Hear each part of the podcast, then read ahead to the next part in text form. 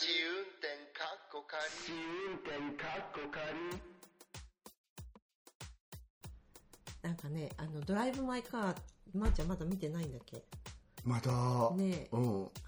賞とかいっぱいもらっちゃってるけど。うん、すごいよね。うん、見たのね、かずちゃん。うん、なんかさ、もともと見たいなとは思ってたけど、うん、アマゾン、なんていうの？アマゾンビデオで、まあ、有料なんだけど、レンタルで見れるようになってて、うん、そう。で、だからなんか、自分一人であれお金払って見るのもったいないかなと思って、うん、だからロンドンに帰ってから、うちのと一緒に見ようって思ってたら、うん、いきなりこの間フェイスタイムで、今どこにいるかわかる？とかって言って、うん、うちのが、電話してきて、うん、だからなんかどう見てもうちの近所の映画館なんだよね、うん、これからドライブマイカー見るんだとかすごい嬉しそうにしてるからクソと思って、うん、じゃあ私も一人で見てやると思って、うんうん、だけど Amazon でね、見たのね、うん、あれは Amazon で見て正解って思っちゃった私だって3時間だから。嘘？本当そうなの。だからもう私はそこで見始めたのね。うちのがもうその日に見るって映画館に行って、ね、そういうこと言ってるから、私ももうその日に見ようと思って見始めたんだけど、まあとりあえず半分見てその日は、うん、でやめたの半分でとりあえずね、うんうん、で次の日にどうだったってうちのに聞いたら長かったって、それがまず最初の感想だったんだけど、うん、で私はその続きを次の日にまあいろいろしながら見たんですよ、うん、歯磨いたりとかご飯食べたりとかそういうことをしながら見て、ながら見をして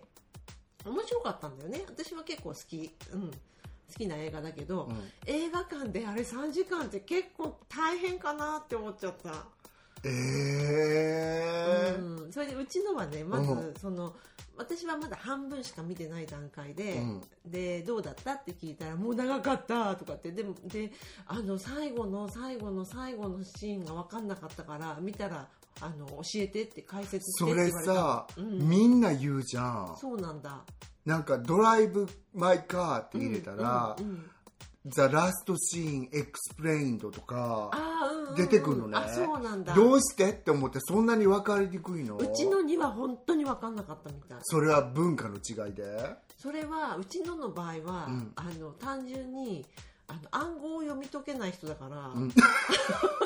えばの話さ、うん、女性が記号ってあるじゃん、ああいうなんか映画でもテレビでも、うん、ドラマでも、うん、女の人が、まあ、50代ぐらいの女性がさ、フーとかって言って冷蔵庫バカって開けて冷蔵庫の前に涼んでたら、うん、この人は更年期障害なんだなって分かんなきゃいけないじゃん、そこで。あ、ごめん、私ちょっとまーちゃんやめてよ。いや、そうなの？そうよ。そんなことする女性いないもん、私の周りに。見てないだけで。本当？そういうなんか記号的なものを全然うちのは本当にちゃんと読み解かないから。え、ごめん、うちのだけじゃなく私もですよ、それ。ただ暑いのかなと思っちゃった。で、なんで暑いのかっていうなんかあるじゃん、それ。うん。そう。だからなんか。いろいろ分かんないことが多いわけ。あ、ごめん、今言ったことじゃないよね、その読み解ける。全然なんか今ここでネタバレはしないですけど、だけどなんかそういう日頃から一緒にテレビとか映画とか見てても、え、なんでそんなこと分かんのってよく言われるの、私、彼に。うん、え、だってこのこれこういうシーンがあったじゃんみたいな。うん、なんか伏線とかそういう記号的なものを彼は全然なんか分かんないから、それもあったとは思うんだけど。あんなミステリーの国で生きてんのに。そう。もうなんかさ、イギリスのさ、うん、ねえ、うん、そのミステリーってさ、この人が犯人ちゃうかって最初の2分ぐらいから当てていくのが楽しいんじゃんね。でしょ？だよね。うん。俳優のバリューとかから考えて。まああるね。この人どうしてこの人は途中で死ぬよなみたいな。そう、あ、この人は絶対だってこの意地悪さ加減だから途中で絶対死ぬっていうか、この人が死ぬ役とかわかんのに、その国で生きてて。そうなの。そうだからいろいろそういうの分かんないから、うん、まあ、そのせいもあったとは思うんだけど、うんうん、そうか。そうでもそれはおすすめなカテゴリーに入るわけね。私はね、見るべきだと思う。あ、やっぱり綺麗な映画、すごくうん、私は面白かった。本当。うん、ただし私は村上春樹も好きだし、あの映画のなんていうのか感じも好きだけど、うん、それでも多分映画館で3時間これずっと座って見るのは大変かもなって思った。あの静かに流れていく感じ。静かに流れていく感じ。映像も美しいし。うん。うん、そうか。じゃあ私も Amazon で見ようかな、うん。そう。それをちゃんとこうね分けて見るっていうのはいいと思う。わかりました、うん。皆様も暗号読み解く練習するためにぜひ見てくださいって感じかな。そうですね。うん、はい。私も見ます。はーい。ポッドキャスト番組試運転かっこかり、ポッドキャスト初心者であるアリゾナに住むまーちゃんとロンドンに住む私和代が海外生活のあれこれをゆるゆるとおしゃべりする番組です。今週もよろしくお願いします。よろしくお願いします。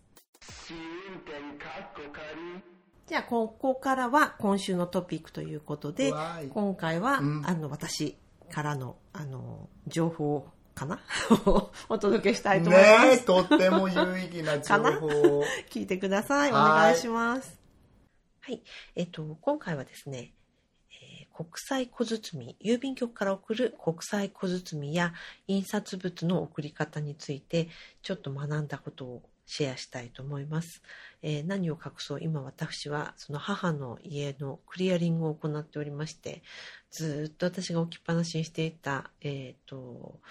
あれですね、卒業アルバムとかそういったものとか母の食器類などなどを一部をロンドンに持って帰ろうと思っていて、でそれを送り出す、なるべくその安い方法でイギリスに送ろうということをいろいろ調べてやってるわけなんですけれども、国際小包の船便っていうのを結構使ってるんですけど、これ郵便局に電話すればですね、集配に来てくれるんですね。で、これもしかしたら意外と知られてないかもしれないんですけど、郵便局の方がですね、大きな量りを持ってやってくるので、そこで実際に荷物を測っていくらいくらですって言われて、お支払いは現金しか受けてないようなのでカードとか使えないんですけど、10キロとかね、重い荷物になったら郵便局の人に来てもらって集配してもらう方が、ピックアップしてもらう方が楽かなと思うので、それはぜひ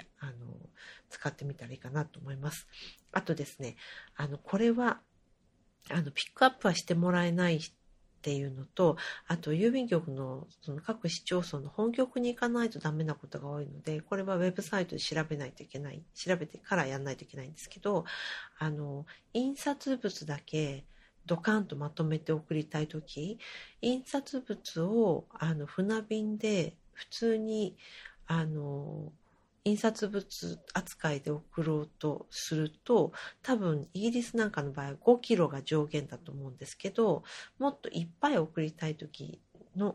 方法として特別優待っていう方法があるんだそうです。これは友達に教えてもらって、それから郵便局の人にいろいろ伺って学んだことなんですけど、特別優待の優待は郵便局のUの字と袋っていう字で優待っていうんですね。でこの優待の袋の部分っていうのはよくでっかいグレーとか白とかのちょっとこうビニールが編んであるみたいな袋ありますよね、郵便局の。あれに入れるんですよね。それ特別優待って言うんですけど、具体的に言うと本とか、印刷物だけ、その印刷物の中には本や雑誌だけじゃなくて新聞とか、あと手書きした楽譜、あとトランプとかカルタみたいなカード類、これはプラスチック製でも OK らしいんですけど、あと手帳とか日記帳とかの記入を目的としないページの印刷部分が表紙裏表紙を含め全体の半分以上のものは印刷物とみなされるとか、結構細かくいろいろあって、これも送れるんだっていうのが結構あるんですね。これはウェブサイトで確認していただきたいんですけど、でそういったものをバーンと全部箱に詰めて、私はプチプチとか敷いたんですけど、傷つくと嫌だから、でその詰めた箱をその袋に入れるだけなんですよ。だからそんなに大変なことはないし、ただしこれ本局に持っていかなくちゃいけないのがちょっぴり大変なんですけど、かなりお安く経済的にイギリスに送ることができてハッピーでした。具体的に言うと今日10キロちょっと送ったのかな、11キロぐらい送ったのかな。それで5000円以下で送ることができました。船便です。はい。なのでこんなものも使えるかなと思ったので情報をシェアしたいと思って今日は郵便物についてお話ししました。はい、はい、そんな感じでちょっと細腕で持ってったのね。持ってったガラガラって弾いて、うん、でもよくなんかそんなこと私知らなかったから、うん、ねえ、うん、それ友達に教えてもらって、その優待の話は、うん、であれなのかなと思って、その一冊ごとに梱包して入れなくちゃいけないのかなとかって思ってたら、もちろんそれをしても構わないんだけど、うん、一番楽なのはもう箱にバンって全部入れちゃって、うん、それで、その箱には書かなきゃいけないんですよ、住所とかその宛先とかも、うん、でそれを袋に入れて、その袋のラベルにもその住所とセンダーの名前と住所書いて、うん、入れて送るっていう。箱にまず入れて、うんうん、私が想像するにはちっちゃい箱だよね。袋に入れなきゃいけないから、その袋が巨大なんです、うん、だから私は郵便局の段ボール箱売ってるでしょ、うん、あれの台ってやつを買った。へえ。でも台でもゆとりで入る。それを、うん、あれかしら、布袋さんみたいに担ぐのそうだから私ね、そのピクチャライズができなかったわけ。それは布袋さんのように担いだのかどうかわかんないけど、私実は袋は持ってって郵便局で入れたんですよ。あ、そうなんだ。うん、もらったんだけど、うん、一応その説明をちゃんと聞きたいなと思って、うん、郵便局に行って、でこういうこの優待で送りたいんですけどどうやってやればいいですかみたいな、うん、そしたらなんか私ネットで調べた時に、その郵便局によってその優待の袋の大きさも違うから注意した方がいいっていうの書いてあるのを見たのね、うん、でなんかじゃあ最初に袋もらっといてその箱が入るかどうか確認しといた方がいいなって思って、うん、それで袋をもらってきたんですよ最初に、うんうんうんうん、でもなんかほらそのガラガラで引いていくのに、うん、袋が地面に擦れてたりとかそういう風になっちゃったら嫌だなと思って、うん、で箱だけこうキャリアにぐるぐる紐で結んで、うん、紐で留めて、で袋は別に持ってって、うん、それで見てもらって、その人郵便局の人の目の前で袋に入れて、でパックしたって感じ。ごめん落としちゃった。びっくりしましたね皆さん。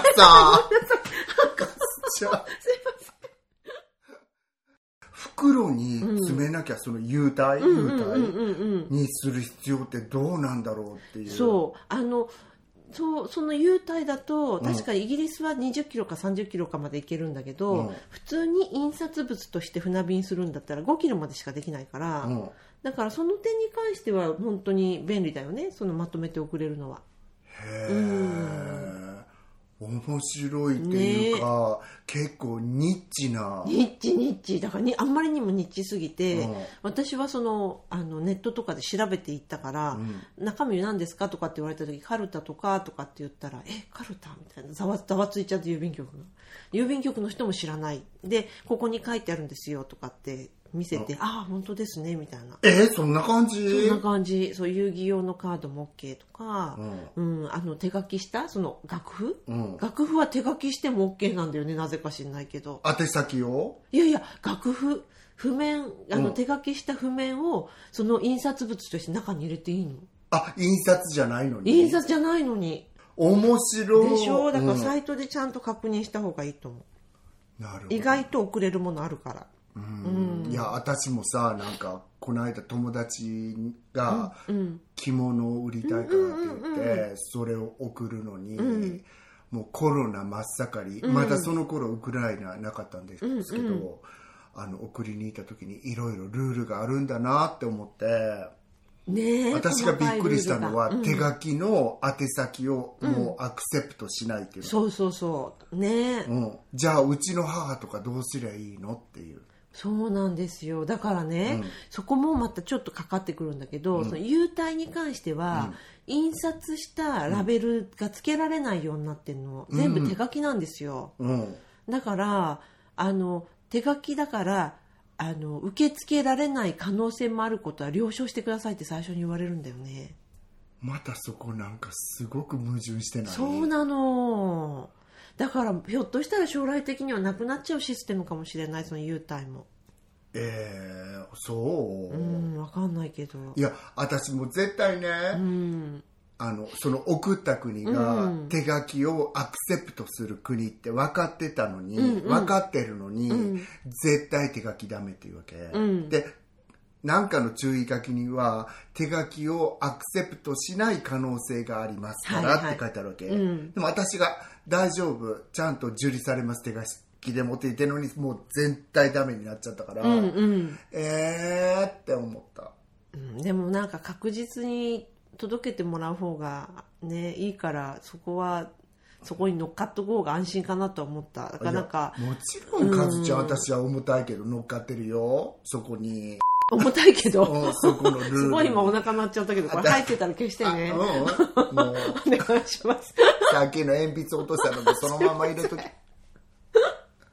なんか私はなんかそこでって思いました。その、うん、書かなきゃいけないルールとか、うん、あとさ、うん、書いた時にその送る時に、うん、電話番号を書いてください受け取り方のって言ってきたの、書くとかあるのね、うん、で知らなかったから私その場で電話してヨーロッパに、うん、はい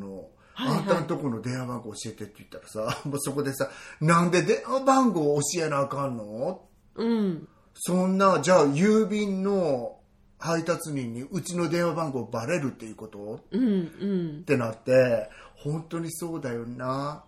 日本郵便さんそのあたりどうなのかな、個人情報って言ってんのにどうなのかなってまあね思いました。あれなんじゃないですか、税関通るものって電話番号必要なんじゃない、うん、多分電話するから、うん、そうなの、うん、多分何かそこで不都合があった時には電話かかってくんじゃない。そこでほらお金徴収されるわけだからさ、向こうの人私の電話番号なんか書いてきたことあったっけなねえ、なんか関税通るものってなんかありそうな気がする、その辺。本当、うん、なのでそういう感じがんって思ったけど、なんかややこしいよね本当。そう、うん、でもまあややこしいけど優待サービス便利だよね。あ、そうそうそう、本をいっぱい送りたいなら、うん、自分宛てとか一箇所に、うん、もうすごいおすすめです、うん、はい、うん、ありがとうございました。はい、あ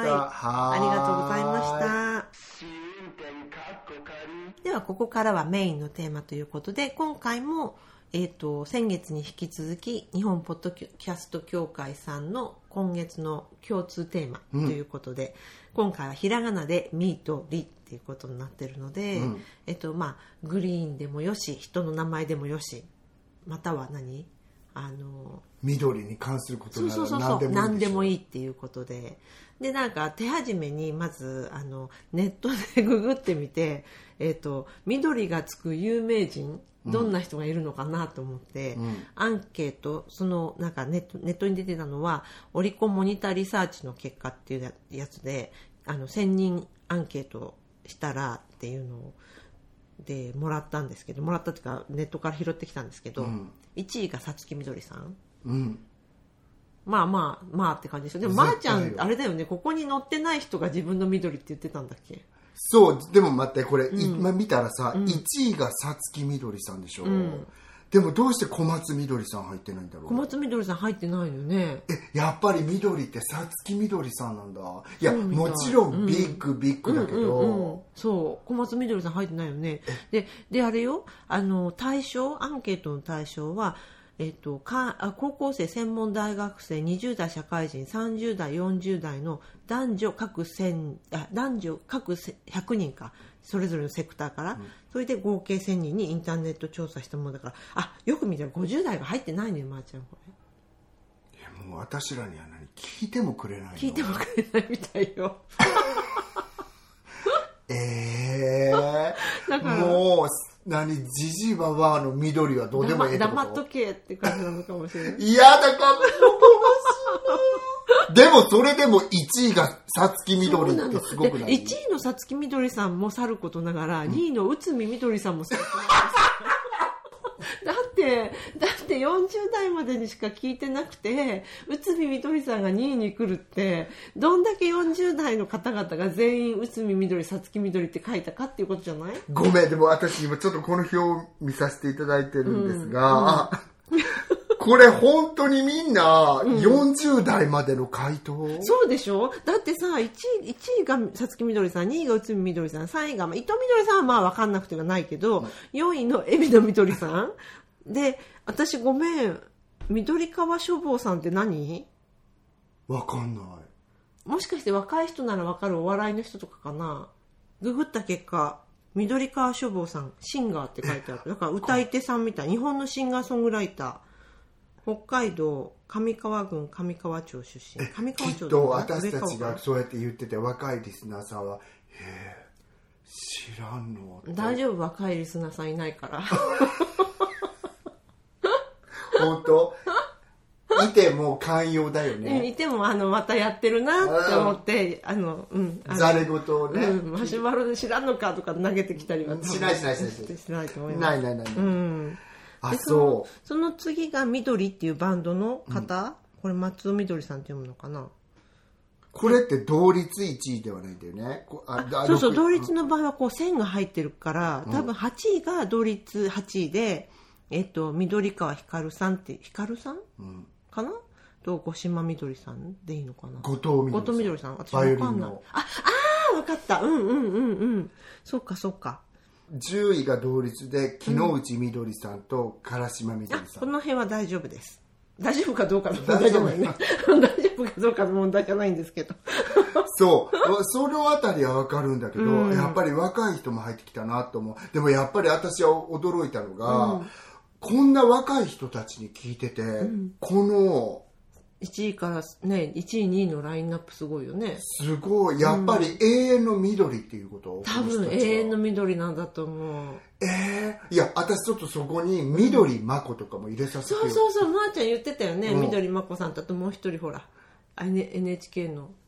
宮崎みどりさん。そう、うんうん、これが永遠の緑じゃない？この緑兄弟と後藤緑、あ、違う、これさつきみどり、小松みどり姉妹と、うんうん、そう、私あんまりなんかみどりって言われた時に私の中ですぐ出てきたのは木之内みどりさん、それが一番最初に出てきた。本当、さつきみどりさんよりも先にそっちを思い浮かべちゃった。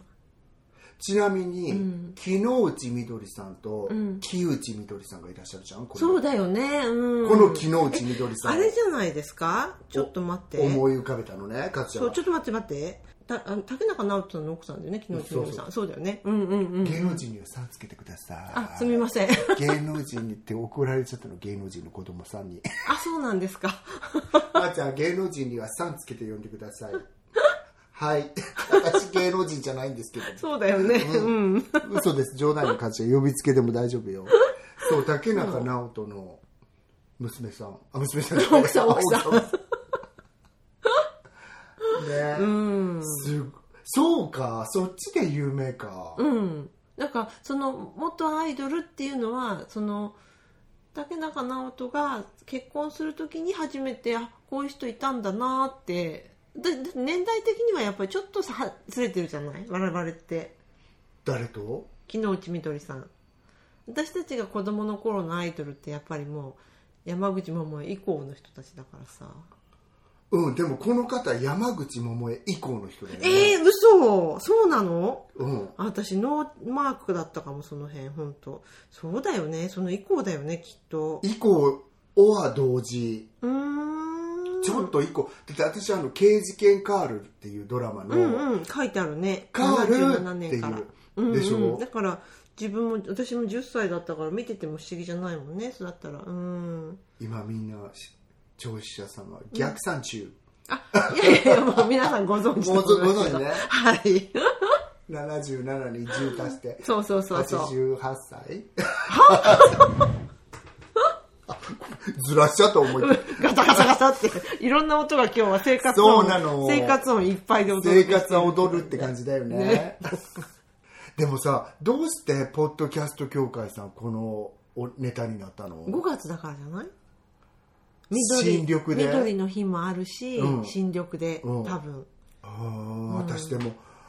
さつきみどりさんの話した後、うん、どうやって緑の話しようかなって考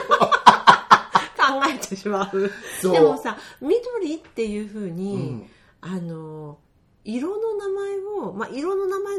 のつもりで名付けてるわけじゃないかもしれないけど、うん、子供にその名前をつけるって、うん、結構面白いよね、アイデアとしては。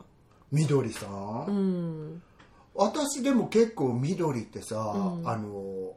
普通に受け入れられる名前。そうそう、いたの。私もクラスとかにも結構何人も、うんうんでしょ。そう、私演奏家とかにも何人か、うんうんうんうん、もちろん後藤みどりが一番有名だけど、うん、何人か知ってる人にもいるしねえ、お寿司屋さんの緑寿司とかもあるし、結構緑って名前でつけるのには違和感なく入ってくる名前、うんうんうん、まあなんかよく名前でよく使うみ、うん、MI、うん、みっていう字が入ってるっていうのもあるしね。うん、なんか緑ってすごい言いやすいんでしょ、外国人に。そうなんだ。だから語頭を取って、うん、海外で売るときに、うんうん、緑っていうのだけにしたみたいよ。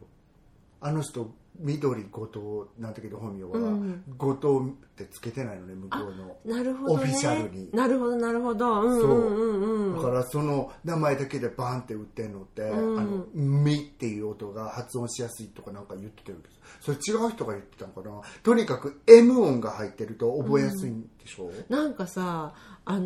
ちょっとこれずれちゃうかもしれないんですけど、うちの夫がね、君の友達、女友達は全員 M ネームだねってすっごいよく言うの、ね、俺も入っとるんちゃうかそれ、うん、女友達なのに、うん、でも本当に、でもそれはね、たまたま私の友達がっていうんじゃなくて、おそらくなんだけど、これ日本人の女性の名前で M のつく名前が圧倒的に多いんだと思うの。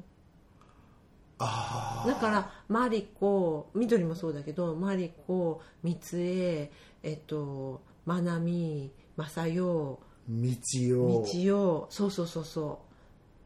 う、まゆ、まゆみ、うん、ま行が多いのね。ま行がすごく多い。で、これ多分なんかすごいこんなど素人の言うことじゃないかもしれない。多分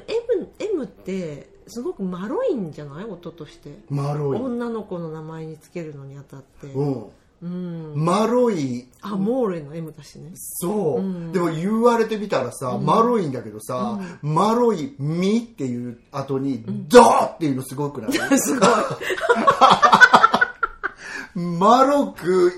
始まったのにい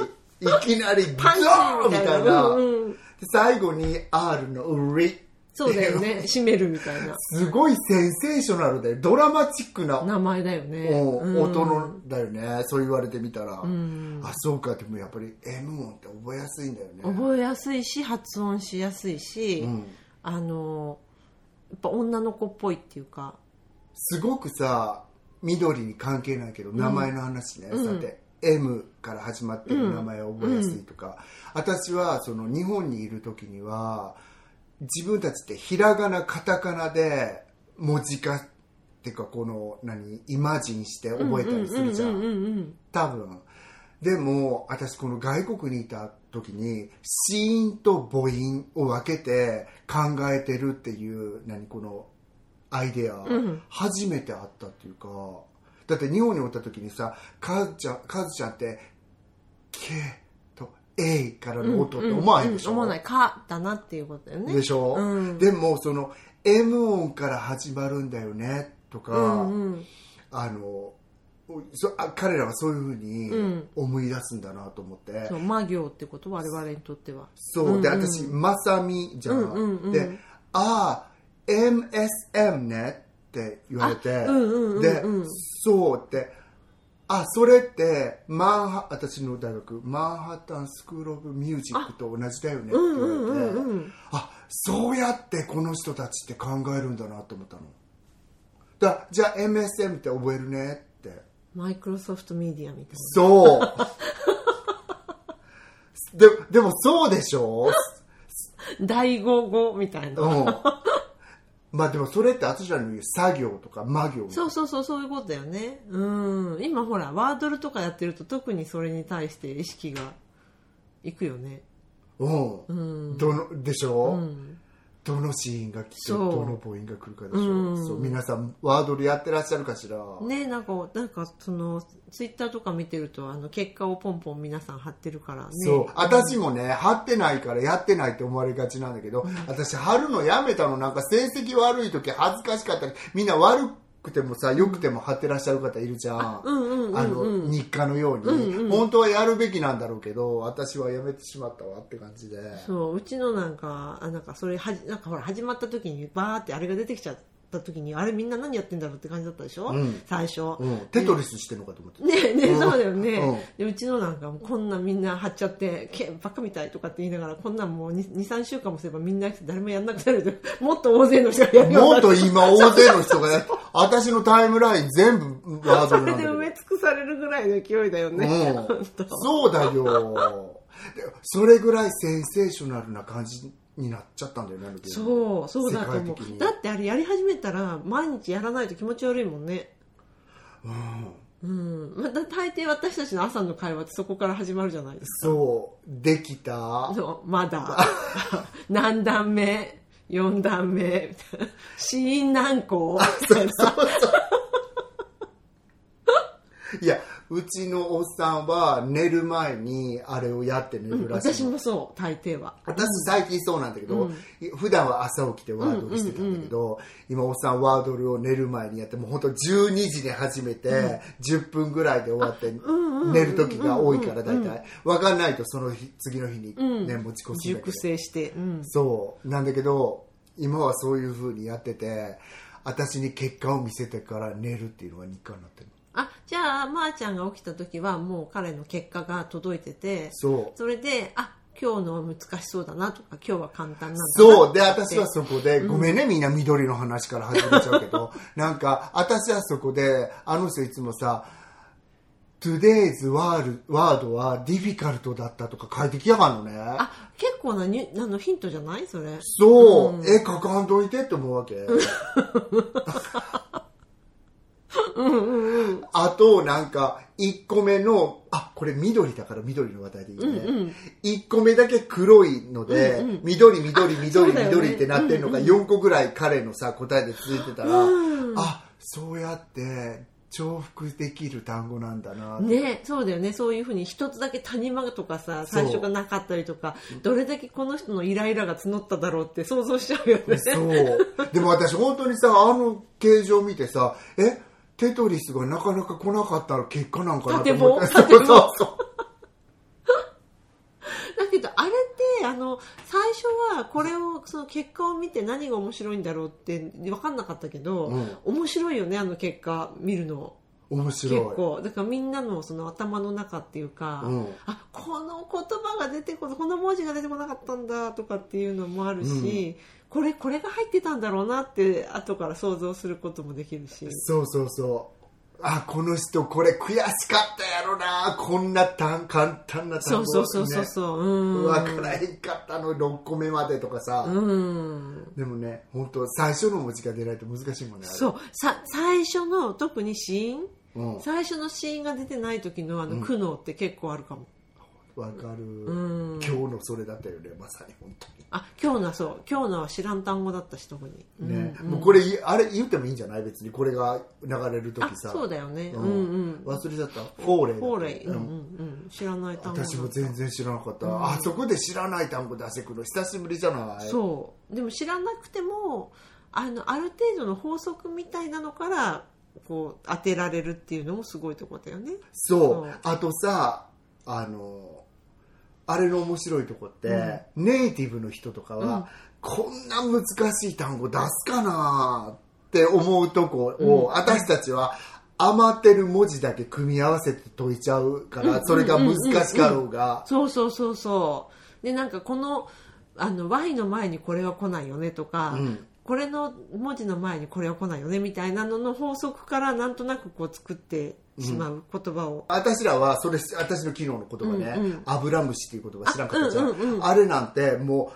うその残ってる5つの単語だ、うんうんうん、文字だけでやったっていう。そうだよね、うん、そういうことだよね。それが正しくなるまで組み合わせたっていう、うんうんうんうん、そういうことをもう私ら単語知らんだけ単語知らない分できちゃうなと。そうそう、それはある。うん、ね、アブラムシでまた緑に戻ったってことね。それは素晴らしいでしょ、このポッドキャスト。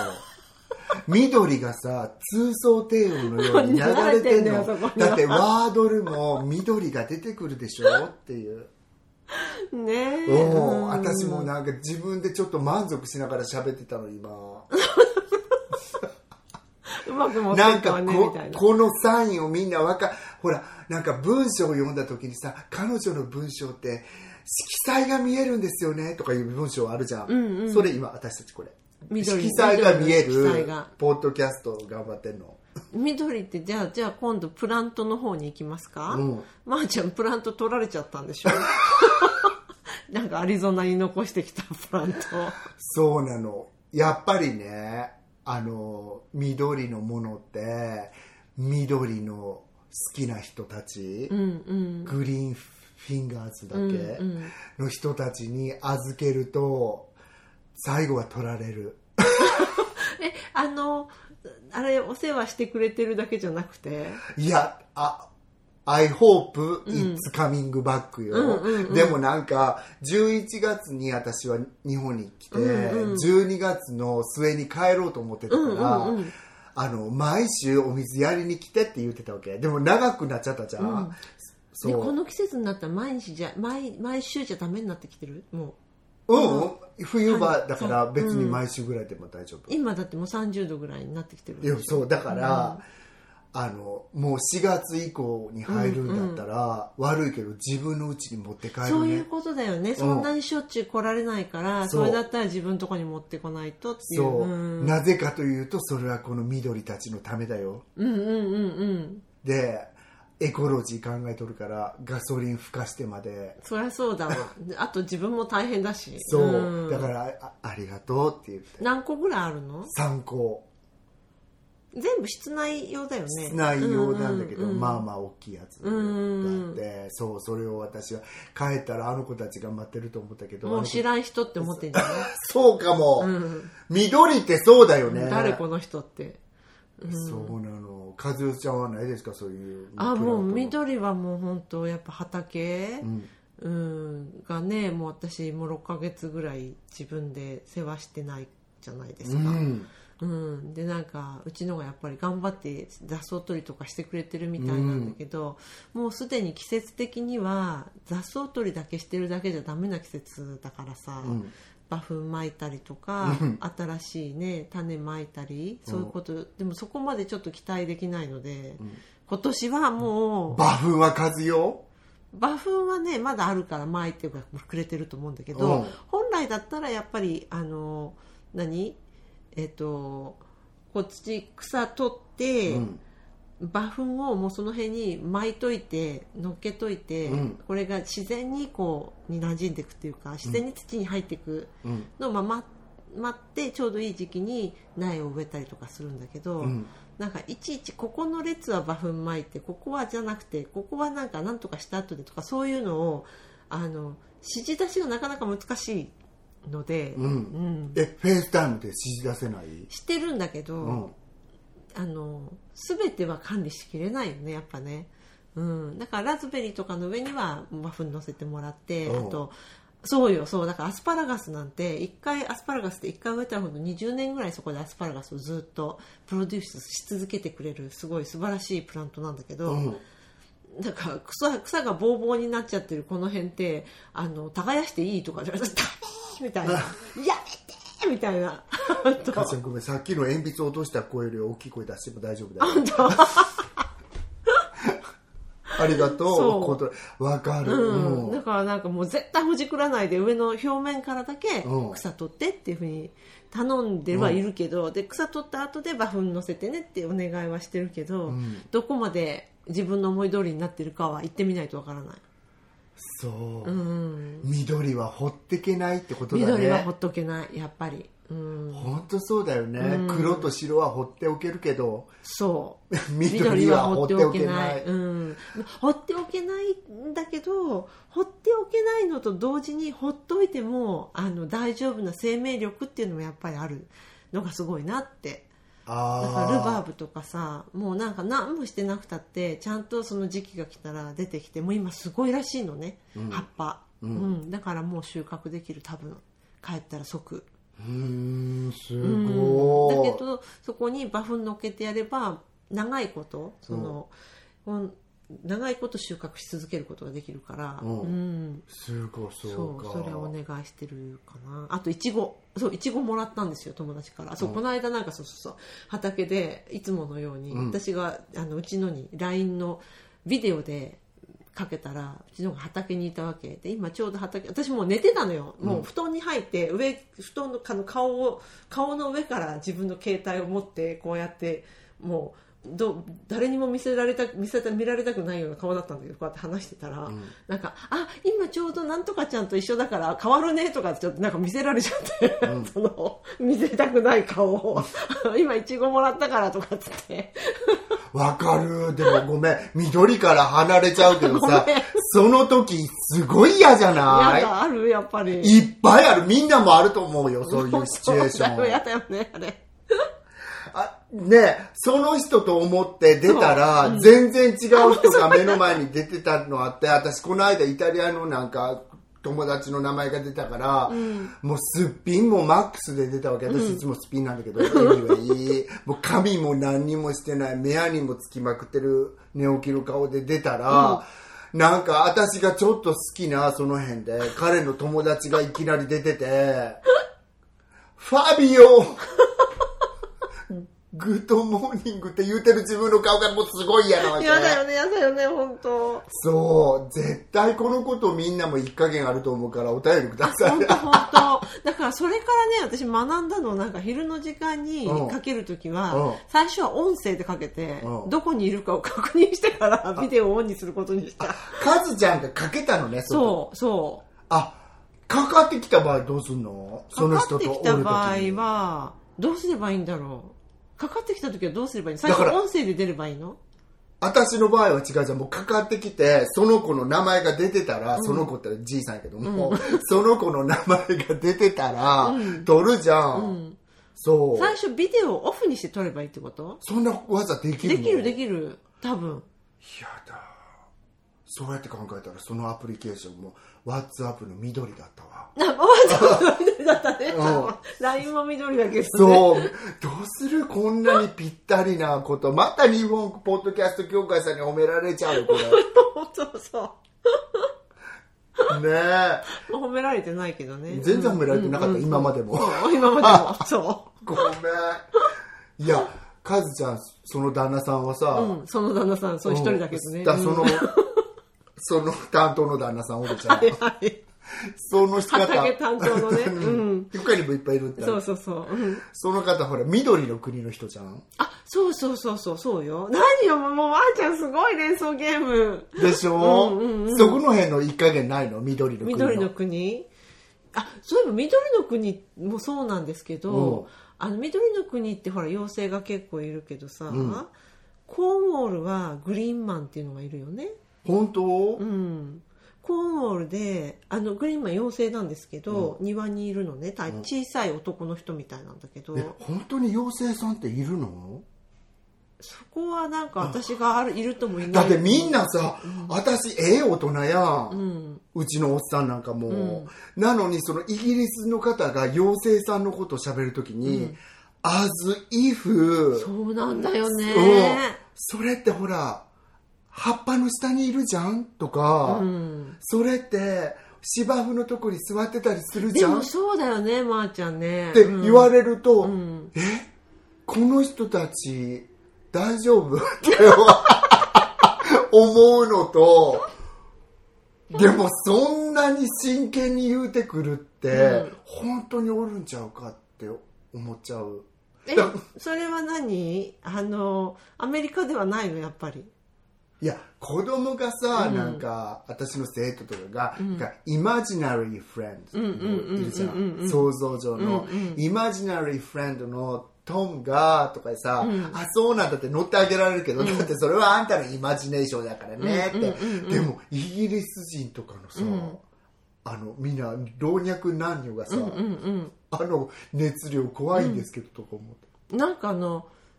なんだろうあるよねそれね、まあ全然信じてないと思うけど、うん、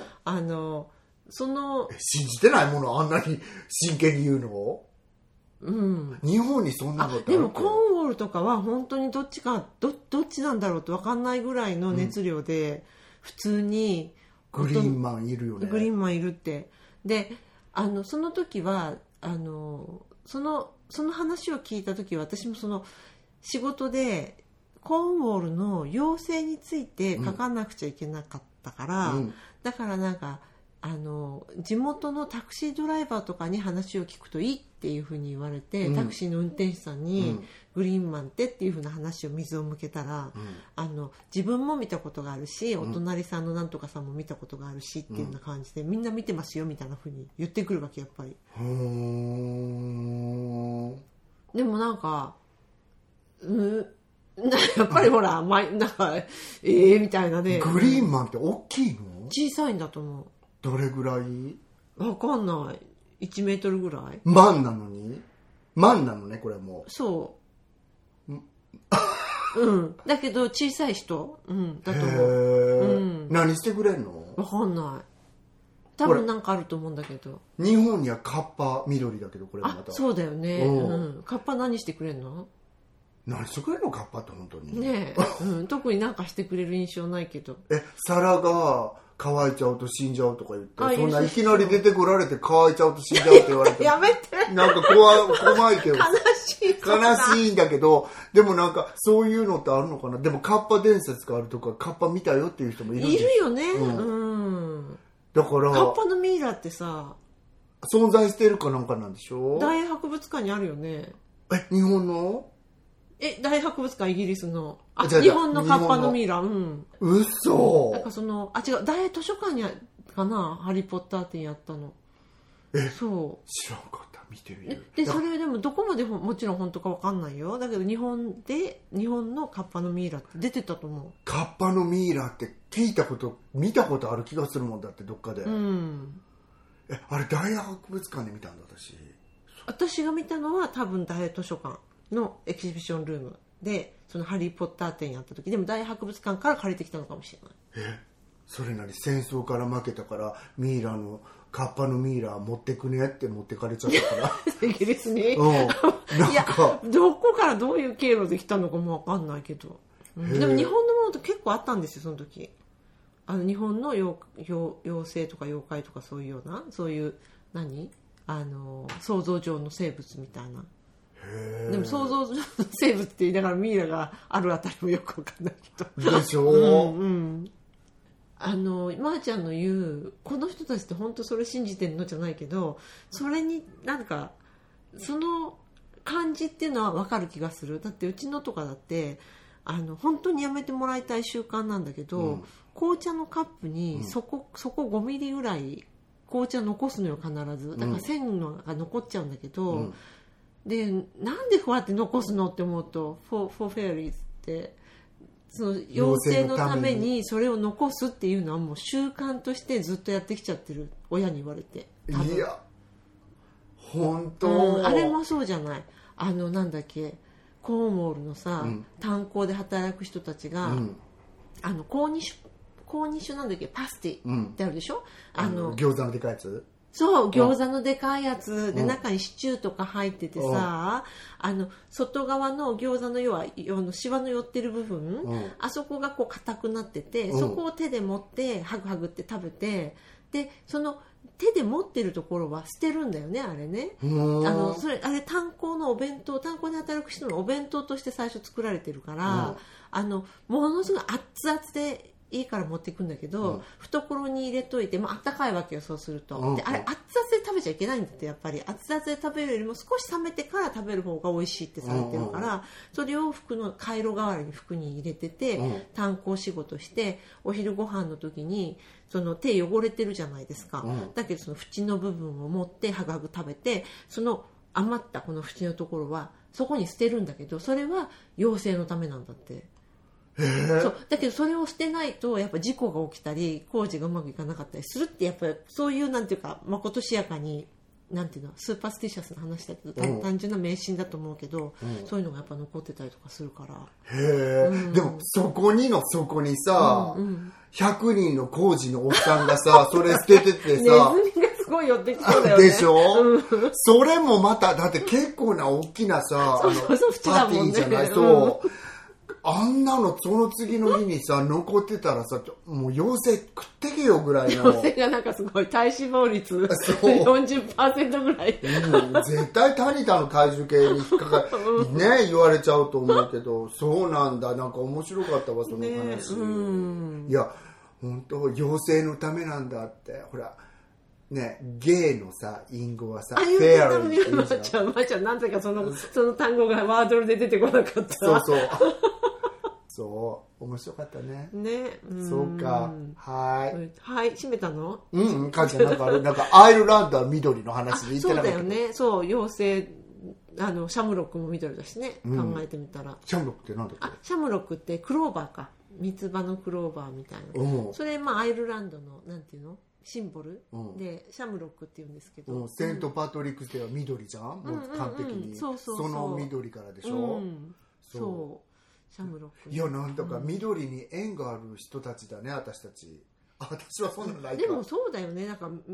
緑が一番縁がある人多いんじゃない世の中。そうかもしれない、うん、こけ茶とかと縁のある人ってあんまりないじゃない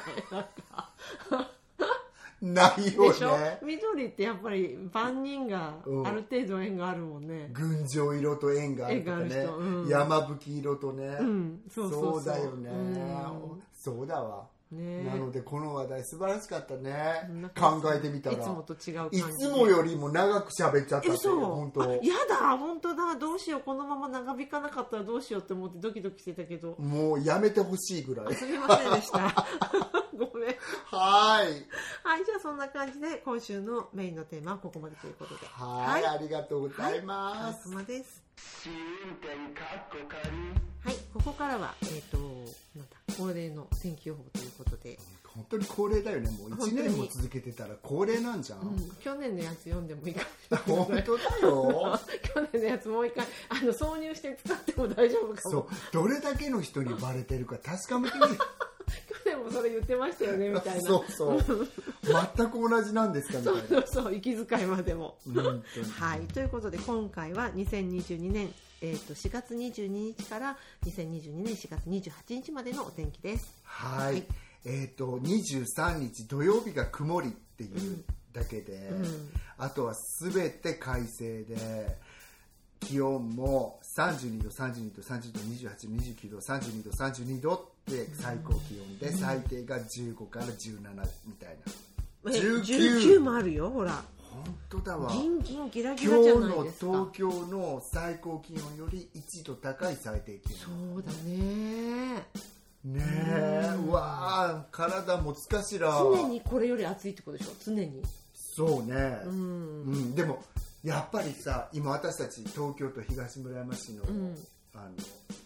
からやってるんですけれども、やっぱりちょっと湿気があるよね。あるよね、うんうん、だからこのカズちゃんすごい暑いじゃん今ちょっと。今大丈夫、あさっきまで暑かった。さっきまでうちは持ってこいよカズちゃんクーラーつけようかって言ったらうんうちは出てそっちの方がないんだけどそっちの方が探すの大変だったっていうそうだからその家の中で蒸し暑いってことはないんですよ、うんうん、だから影に入ったらスッて寒くなるっていう感じだから、うんうんうん、またこれはこれで体壊しちゃう場合があるんでね、結構寒暖差みたいな、うんうん、瞬間的寒暖差が強い、うんうんうん、激しいからなるほど、うん、なのでもう私そろそろ帰んなきゃね、いきなり40度とかになって帰るの体が大変だから、すごいよね本当、うん、なんではいじゃあロンドン、うん、ロンドン寒いですね。なんかそれに考えると今の東京よりもね、今の、4月上旬の東京よりも4月後半のロンドンの方が気温が低いっていう感じなんですけど、最高気温が12度から14度の間で最低気温は2度っていう日があるから、うん、2度から7度の間ねえ、うん、それでなんか雨の日も2日間ぐらい、火曜日と水曜日が雨、あとは曇りで太陽の大きさが小さいか大きいかの違いみたいな、そんな感じになってます。こんな時緑大丈夫？この時だからまああれだよね、ちょっと前の方が暖かかったみたいですね。うん、また天気が